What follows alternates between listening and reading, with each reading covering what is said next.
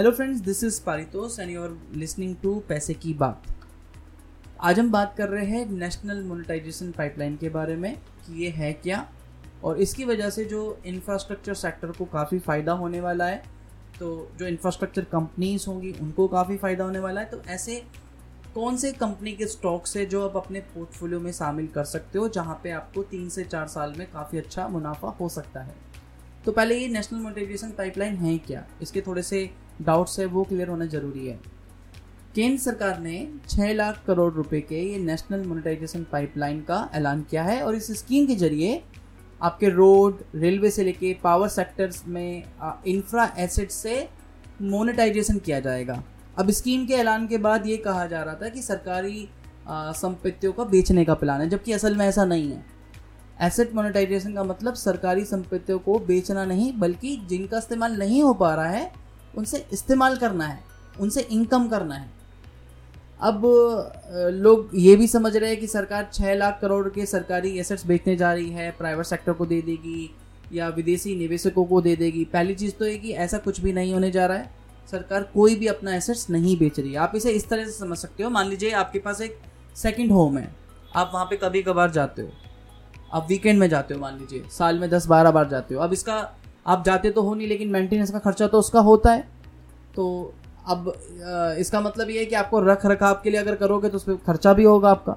तो वो आप किसी को दे देते हो फिर, ताकि उसका कोई रख रखाव भी होता रहे और उसके उसके लिए आप उससे एक किराया वसूल लेते हो।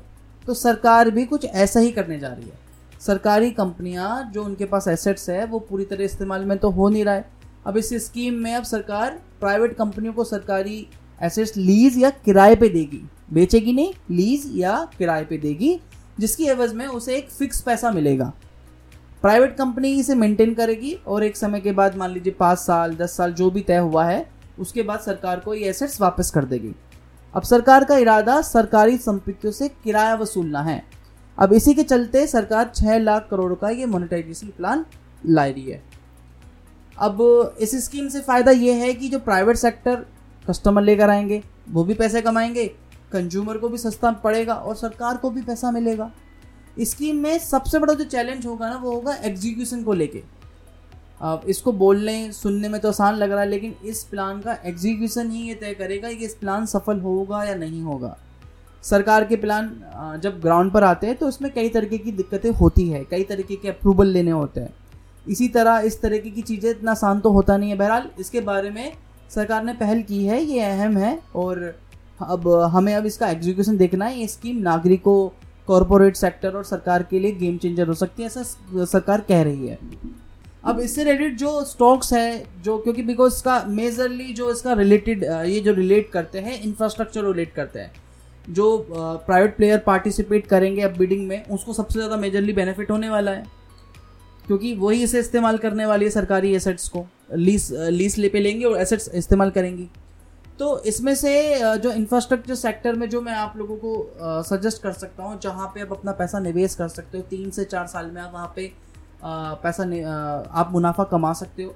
पहले मैं बता दूँ कि ये एसेट्स का जो स्ट्रक्चर है, ये किस तरीके से, किस किस सेगमेंट में ये मोनेटाइजेशन किया जा रहा है तो सर यहाँ पे आपके जो रोड एसेट्स हैं, वहाँ पे सत्ताईस परसेंट का मोनेटाइजेशन है। और आपका जो रेलवे है, या जो रेलवे कैटरिंग है लाइक जैसे आईआरसीटीसी का सबसे बड़ा फ़ायदा होगा, वहाँ पे पच्चीस परसेंट का मोनेटाइजेशन होगा। पावर ट्रांसमिशन में चौदह परसेंट का और गैस पाइपलाइन में आठ परसेंट का ये आपके मेजर मेजर सेगमेंट्स हैं। अभी सारे इंफ्रास्ट्रक्चर से रिलेटेड है। अब इसलिए जो इंफ्रास्ट्रक्चर रिलेटेड कंपनीज़ हैं उनको मेजरली बेनिफिट होने वाला है। अगर आपको स्टॉक्स में इंटरेस्ट है स्टॉक मार्केट में आप पैसा लगाना चाहते हो और इस चीज़ का फ़ायदा उठाना चाहते हो तो मैं आपको कुछ नाम बता देता हूँ। लाइक like, जैसे कि अशोका बिल्डकॉन एन आपका गेल हो गया एनटीपीसी हो गया आपका दिलीप बिल्डकॉन हो गया? Adani ports and special economic zone आपका एच जी इंफ्रा इंजीनियरिंग आपका महानगर गैस, आपका Petronet L N G P N C Infratech ये कुछ ऐसे दिग्गज स्टॉक है जहाँ आप इस कम, इस स्कीम का फ़ायदा इन कंपनीज़ को मिल सकता है। आप इनमें अच्छा मुनाफा कमा सकते हो तीन से सात, तीन से चार साल के लिए। अगर आपको स्टॉक मार्केट में इन्वेस्टमेंट नहीं करना। आपको चाहिए कि मैं म्यूचुअल फंड के थ्रू इन्वेस्टमेंट करना चाहता हूँ और इस चीज़ का फ़ायदा उठाना चाहता हूँ, इस स्कीम का फ़ायदा उठाना चाहता हूँ। तो जो भी आपके इंफ्रास्ट्रक्चर रिलेटेड फंड्स होंगे, वहाँ पे बहुत फ़ायदा होगा। मैं आपको कुछ नाम बता देता हूँ।